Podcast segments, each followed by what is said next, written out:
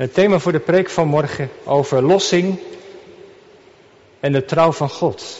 Over verlossing en de trouw van God. Gemeente van Christus, u hier in de kerk en thuis met ons verbonden. U kent het programma De Rijdende Rechter, denk ik wel. Gezien of ervan gehoord. Wanneer er onverhopen conflict is, in een familie of bij buren, dan kun je de hulp inroepen, en je komt er samen niet uit, dan kun je dus de hulp inroepen van de rijdende rechter. De rechter die aan het programma verbonden is, komt dan langs om het probleem te bekijken. Vaak gaat het over conflicten die hoog zijn opgelopen. Burenruzies, overlast over de takken van een boom die over de schutting van een ander hangen. De schutting die gebouwd wordt in dan te veel op het stukje grond van de buren staan. Het kan over van alles gaan. En soms ook diepe familieconflicten. En ze komen er niet uit, dan roep je de hulp in van de rechter. Die komt kijken, zoekt een deskundige. Die hoort beide partijen. En in een nabijgelegen gebouw vindt dan de uitspraak of het advies plaats. Het gaat dan niet om officiële rechtspraak, daar zijn weer andere instanties voor. Maar de beide partijen die aan het programma in ieder geval meedoen, die moeten zich eraan houden. Waar moest je in Israël heen als je een conflict had of als er dingen geregeld moesten worden? Nou, dan ging je dus naar de poort van de stad. Dat was de plek waar een conflict, conflict uitgesproken werd, waar recht gedaan werd. Als er problemen waren met de verkoop van een huis of een stukje grond, dan deed je dat in de poort van de stad. De poort van de stad moest je ook zijn voor zoiets als lossing. Het terugkopen van grond, van familiebezit. En als, als je dan een zaak had, als je iets wilde bespreken, dan, dan zocht je uiteindelijk tien oudste, tien wijze mensen uit de stad. Die nodig je uit om naar de poort te kopen, zodat zij erbij konden zijn, zodat zij de een uitspraak konden doen. Tien mannen zijn nog steeds nodig in Israël om een synagogedienst te kunnen leiden. Tien mannen als getuigen. En zo zien we vanmorgen Boas naar de poort van Bethlehem gaan. Hij is vastbesloten om te doen wat hij aan Rut had beloofd. Het lossen, het terugkopen van het familiebezit van Elimelech allereerst. En net als hij daar zit, komt dat andere familielid langs. Bij de poort van de stad, degene die de eerste rechten heeft. Wel bijzonder trouwens, toevallig als Boas daar zit, komt hij langs. Ook weer zoiets hè, van die stille leiding van de Heere God achter de schermen. Juist nu Boas zaken wil doen en die man nodig heeft, komt hij ook langs. De man, de naam van de man wordt verder niet genoemd. Dus in de Statenvertaling heeft het zo vertaald, u daar hoe u ook heet. Maar dat is een verlegenheidsoplossing.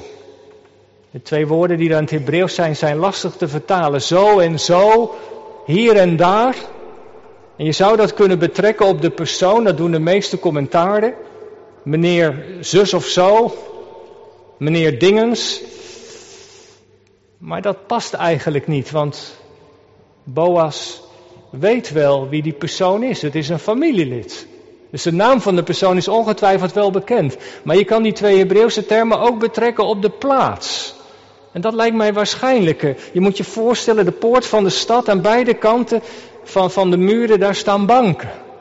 Daar konden de oudsten gaan zitten. En die man die komt die poort binnen, Boas ziet hem, zegt, kom eens even hier, wil je hier zitten of wil je daar zitten? En hij wil zaken doen en de man bewilligt en gaat Boas tien andere oudsten zoeken.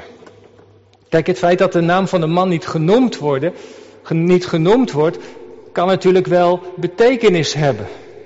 De man blijkt niet bereid te zijn om losser te zijn. Hij durft de verantwoordelijkheid niet aan om dat stukje grond te kopen. Hij dacht aanvankelijk van wel, maar bedenk zich. Het zou kunnen dat de schrijver dan zegt, nou ja, als je niet bereid bent om je verantwoordelijkheid te nemen, dan is het ook niet waard dat je naam wordt genoemd. Maar goed, ik aarzel. De man was natuurlijk niet verplicht om het te lossen. Ik denk dat de schrijver zijn naam niet belangrijk vindt omdat hij alle aandacht wil uitgaan naar de, laten gaan naar de persoon van Boas. In Rut 4, de eerste 13 versen gaan eigenlijk alleen maar over Boas. Het is alsof de schrijver zegt, kijk, kijk eens even goed naar hem. Gaat het hem lukken om Naomi te helpen en dat familiebezit weer terug te kopen? Zal hij uiteindelijk ook met Rut gaan trouwen? Alles hangt af van wat dat familielid gaat doen. En dan zitten de tien mannen daar, Boas en dat familielid, en dan zet Boas de zaak uiteen. We hebben het gelezen. Het land is verkocht, Naomi is gekomen, ze wil graag het land weer terug hebben. Ben je bereid om het te kopen? Ze kan het zelf niet betalen. Wil jij de losser zijn? En vermoedelijk was het zo dat als iemand dan dat stukje land terugkocht, dat hij daar dan ook het vruchtgebruik had. Dat er ook een zeker voordeel aan zat. Het ging wel terug, maar Naomi was niet in staat om het te bewerken. Dat deed die persoon dan. En de opbrengst van het land mocht hij als een soort waardering dan hebben. Maar als de tijd van het jubeljaar kwam, dan was het land weer definitief van Naomi. En de man blijkt daartoe bereid te zijn. Ik ben bereid om Naomi te helpen en dit te doen. Maar als Boas dan, dan verder gaat zeggen, ja maar dit hoort er ook bij, dan moet je ook met Rut gaan trouwen. Dan bedenkt de man zich. Dat maakt de zakendeal wel heel anders. Dan moet hij met Rut trouwen. Als er kinderen komen, dan krijg ik gedoe in mijn gezin. Dan moet de erfenis nog verdeeld worden over meer personen. Dan is het niet langer meer zijn bezit. Dan heeft hij er geen profijt. Hij ziet er vanaf. Het risico is te groot. Of hij doet het in ieder geval niet. En zo wordt de weg gebaand voor Boas. Hij kan doen wat hij aan Rut had beloofd. Hij zal de losser zijn. De man trekt zijn schoen uit. En geeft daarmee te kennen, ik zal nooit dat land betreden, het is van jou en de andere mensen zijn erbij. Als je daar even over nadenkt, is dat best een spannend gebeuren. Boas belooft dat hij alles zal doen om de losse te zijn, maar heeft het niet in zijn hand, want er is nog een andere persoon. En de andere persoon die wil het aanvankelijk wel. Eigenlijk wel een heel spannend gebeuren. Ook voor Boas. En zo spannend kan het soms zijn. Als het gaat over het plan van God en de leiding van de Heer. Soms heb je dat, hè, dat je het idee hebt dat de Heere God je een weg wijst, dat er bepaalde deuren open gaan. Je hebt gesolliciteerd of, of in het kader van een, van een relatie. En, en, en opeens lijken de deuren zich te sluiten. De persoon die iets beloofd heeft, doet het niet. En je, je, denkt, het hangt allemaal aan een zijde draadje. Ik heb het wel misgehad. Het zal niet de bedoeling zijn van de Heere God. En dan ineens is er die doorbraak. Je kunt toch aan die baan beginnen. Ineens komen de dingen in beweging. Dat er zo voor gebeden en alles leek. En opeens een kink in de kabel en dan toch weer. Zo, zo spannend kan het soms zijn. Ik denk dat het voor Boas misschien ook wel de zenuwen een beetje in zijn, in zijn keel hebben gegeerd, om zo te zeggen. Want dan was alles anders gelopen. En dan toch, kijken we van een afstandje, zie je dat door alles heen uiteindelijk het plan van God wel ja, uitgevoerd wordt. De Heere God is achter de schermen bezig. En dat mogen we ook geloven als het gaat om ons eigen leven. Als we met de Heer leven, dan is Hij op ons leven betrokken, zegt het boek Rut. Ook al zien we Hem niet, dan is Hij achter de schermen bezig. Daar mogen we op vertrouwen. Hij stuurt de gedachten van mensen. Hij stuurt de gedachten van de mensen de kant op van zijn plan. Maar dat het spannend is, de leiding van God. Ja, dat zeker. Mensen kunnen tegenwerken, tegenwerken, het kan soms langer duren. Soms zie je het ook altijd niet, pas in de achteruitkijkspiegel. Maar wat de Heere God heeft beloofd, dat doet Hij. Hij houdt altijd vast aan zijn plan. Hij neemt alle dingen in zijn handen. Dat wil de schrijver van het boek zeggen, dat zien we hier gebeuren. Geloof maar dat hij het ook in jou, in uw leven, in mijn leven doet. En dan, dan is de zaak afgehandeld. De getuigen zijn akkoord. Ja, we zouden even moeten kijken naar vers 11 en vers 12. Ze zijn akkoord. Boas kan de losser zijn en hij besluit ook met Rut te trouwen. En dan krijgen ze, krijgt hij de zegen mee. En ik dacht, dat is een mooi gebaar. De deal is beklonken dat God je zegent. Maar het is wel een bijzondere zegen. Dat God je huis maakt als Rachel en Lea. Dat jouw huis mag worden als het huis van Peres. die Tamar aan Juda baarde.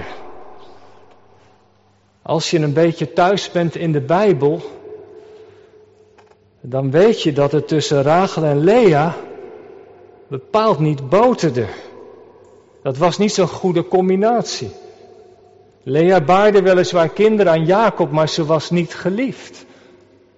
Rachel was wel geliefd, maar onvruchtbaar. En uiteindelijk krijgt ze na veel pijnlijke jaren Jozef en bij de geboorte van Benjamin sterft ze. En de situatie tussen Juda en Tamar verdient ook geen schoonheidsprijs. Dat God je huis maakt als Rachel en Lea als, als Peres. Dat is toch wel een rare zegen, of niet? Ja en nee. Ja, het lijkt erop, maar, maar nee, omdat in die zegen die Boas meekrijgt, toch wel iets oplicht van, van, de, van de Heere God. Want als je de geschiedenis van deze personen bekijkt, dan zie je dat de Heere God zich over Lea heeft ontfermd. Hij had haar lief. Dat ook Rachel, dat God haar onvruchtbaarheid wegnam. En ook in de situatie van, van Tamar was God er met zijn ontferming.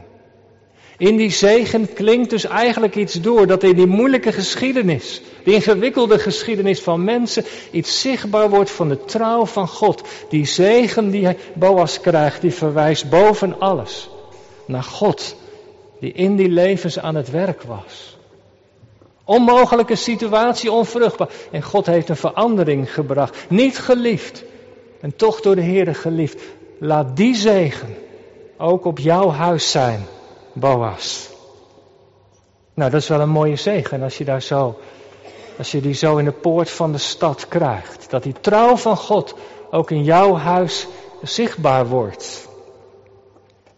En dan, dan komen we bij het tweede deel van hoofdstuk 4, de versen 14 tot 22. Boas is de losser. Hij ontfermt zich over Naomi, maar hij neemt ook Rut onder zijn hoede. En God verbindt zijn zegen. Er staat ook heel nadrukkelijk in vers 13. En de Heere gaf dat zij zwanger werd en een zoon baarde. En de zoon, Obed, kleinzoon van Elimelech, zoon van Machlon, hij is de erfgenaam. En zo blijkt dat dat erfdeel in de familie blijft. En het is alsof Naomi zelf een zoon heeft gekregen. Het is een heel wonderlijk gebeuren zo aan het einde van dit hoofdstuk. En want toen ze aankwam in, in Bethlehem was iedereen in rep en roer. Naomi, noem me maar Mara, bitterheid. Heel haar leven lag in duigen. En nu, nu zijn daar diezelfde vrouwen en nu spreken ze. Nu prijzen ze God over wat er gebeurd is. Ze spreken een zegen uit. Boas er is zoveel in haar leven gebeurd. Boas die de losse wilde zijn, het huwelijk met Rut, een klein kind. En zelfs de inwoners van Bethlehem zien de hand van God. Naomi straalt weer. Ze kwam met lege handen. En nu drukt ze de baby in haar armen. Wonderlijk. Hoe God de dingen in haar leven ten goede keert. En ook nog wel bijzonder wie geeft de naam? Dat zijn de buurvrouwen. Daar moet je toch niet aan denken. Dat je zoon of dochter een naam krijgt die door je buren is gegeven. Maar daar, daar gebeurt het in Bethlehem. Hij moet Obed heten. En eigenlijk is het wel een gouden keus. Obed betekent dienaar, dienen. En die, die vrouwen, die buurvrouwen, de mensen daar in de straat, die hebben gezien dat dat nou het leven van Rut en Boas kenmerkte. Rut die belangeloos bij de bittere Naomi bleef, die aarde ging rapen en alles deed om dat familiebezit weer terug te krijgen. En ook Boas, die zijn steentje heeft bijgedragen, bereid om Rut onder zijn vleugels te nemen. Allebei mensen die hebben gediend. Obed, wat een prachtige naam en wat een erkenning van wat ze hebben gedaan. Noem mij maar Marda. Naomi heeft weer hoop gekregen. Ze heeft haar lieflijkheid weer teruggekregen. Wonderlijk slot van dit boek. En gemeente, met dit laatste hoofdstuk zijn we ja, aan het einde van het boek Rut gekomen. Wat een bijzonder boek eigenlijk. Ik heb er veel van geleerd en vond het bijzonder om maar over te kunnen preken. En wat mij het meest trof, en daar wil ik nog wat over zeggen. Hoe de Heere God betrokken is op het leven van dit gezin, van deze mensen. Mensen die met hun keuzes naar Moab te gaan. Met hun vreemde plannen, Naomi, de dorsvloer in de nacht. Met hun bitterheid. Mensen met hun zonde en wonden. God is betrokken op hun levens. Maar ook mensen door de genade van God met een dienende liefde. Met beschikbaarheid. Het boek Rut is een boek met een heel krachtige boodschap. Zeker over die trouw van mensen, maar vooral over de trouw van God. En daar wil ik nog wat over zeggen. Ik loop Naomi, Rut en Boas nog even langs. Die trouw van God die is zichtbaar in het leven van Naomi. Wat nam haar leven een, een bijzondere wending. Daar in Moab alles kwijtgeraakt. Haar man en kinderen, hoop, haar toekomst. Met lege handen kwam ze terug. Ik ben Mara. En al gaandeweg zien we dat de Heere God haar leven met al die gebroken scherf in zijn handen neemt. En er gloort weer iets van hoop. Maar waar vond nou eigenlijk de verandering plaats?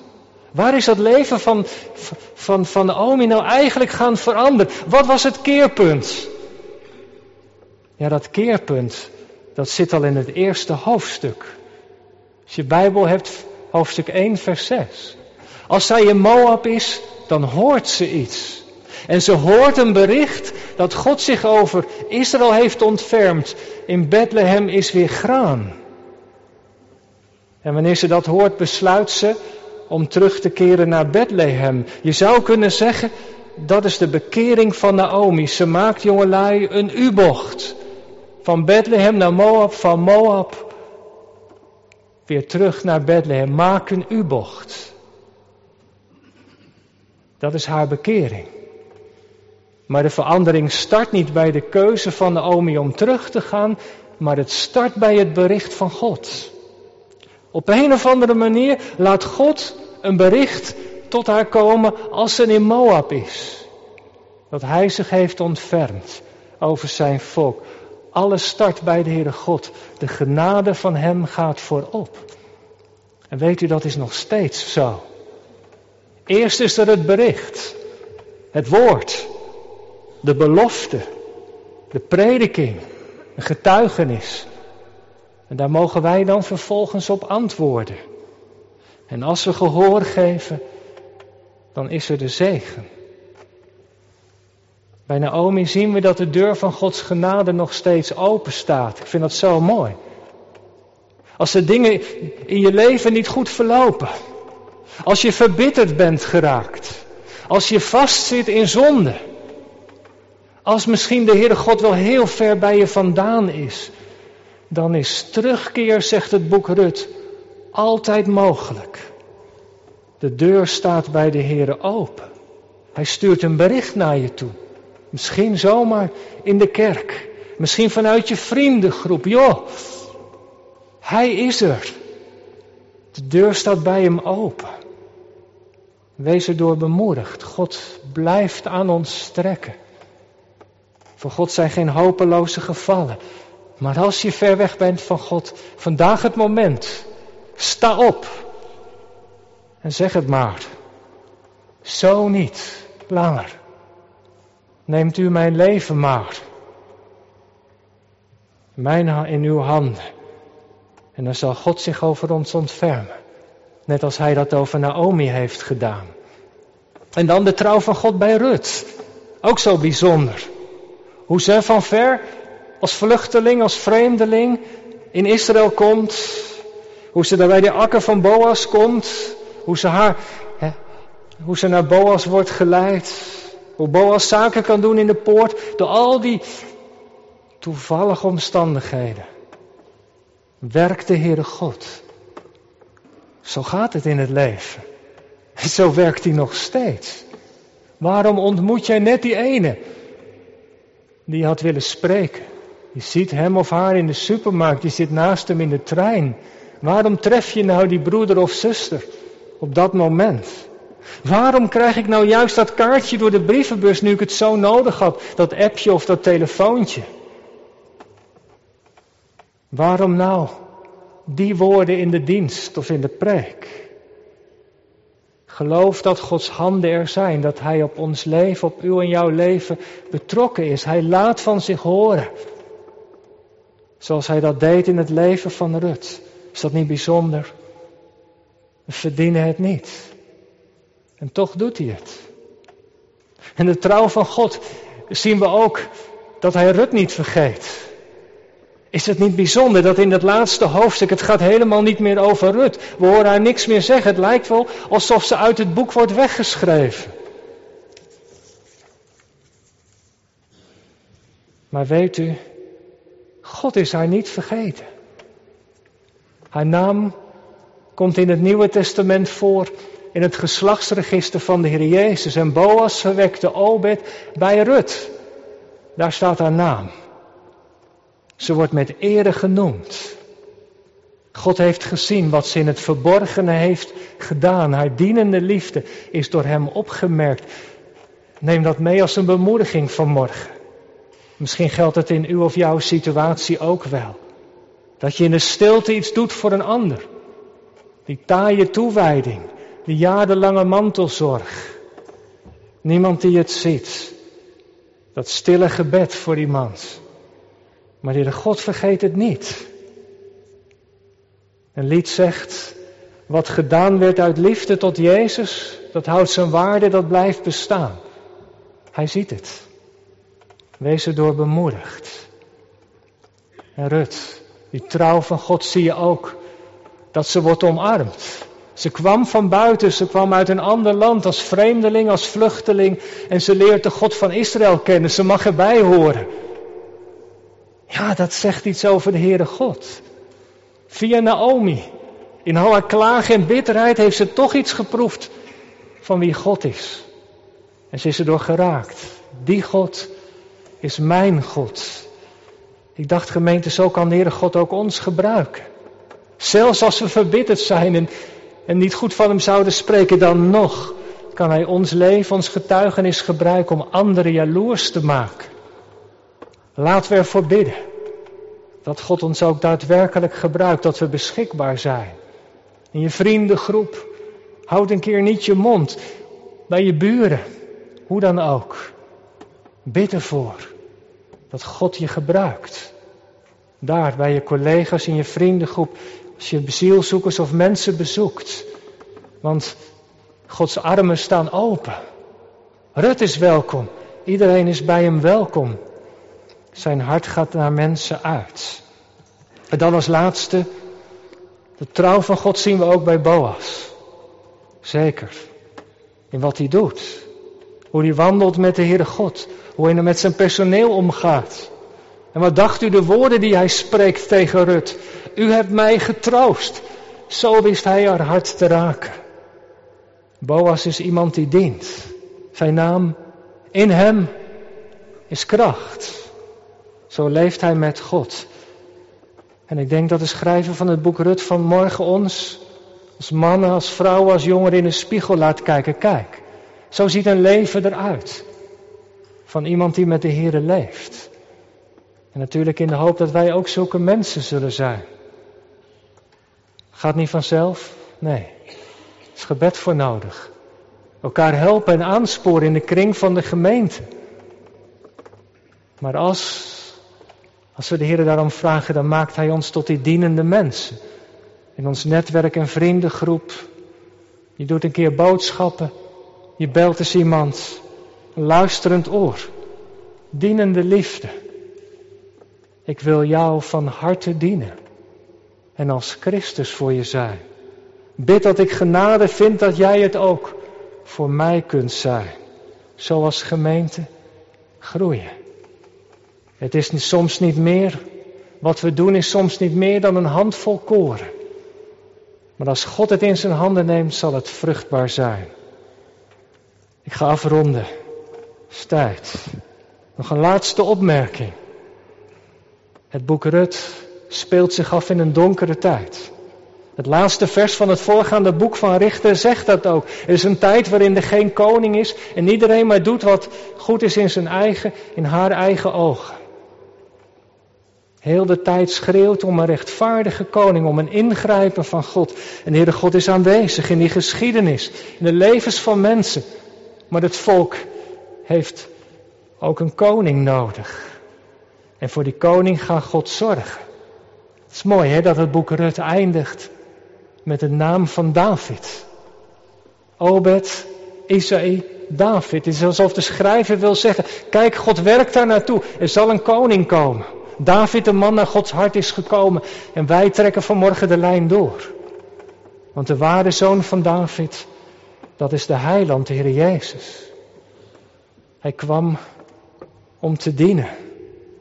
In een tijd dat niemand naar God vroeg, wilde hij onze losser zijn. Hij is het kind dat in Bethlehem is geboren. In hem ziet God naar deze wereld om. In hem ziet God naar ons om. Wij met ons leven, met onze keuze, met ons falen, met onze zonden en onze wonden. Hij is gekomen om onze losser te zijn. Geef jouw inboedel maar aan mij. Dan geef ik je mijn leven, mijn vergeving, mijn genade. In het leven van Boas zien we al iets van die meerdere Boas. Hij heeft de weg naar het volle leven geopend. Hij sprak in een donkere tijd, wie mij volgt, zal in de duisternis niet meer wandelen, maar zal het levenslicht hebben. Hij werd arm om ons rijk te maken in God. Hij verkocht alles wat hij had om ons als zijn bruid te werven.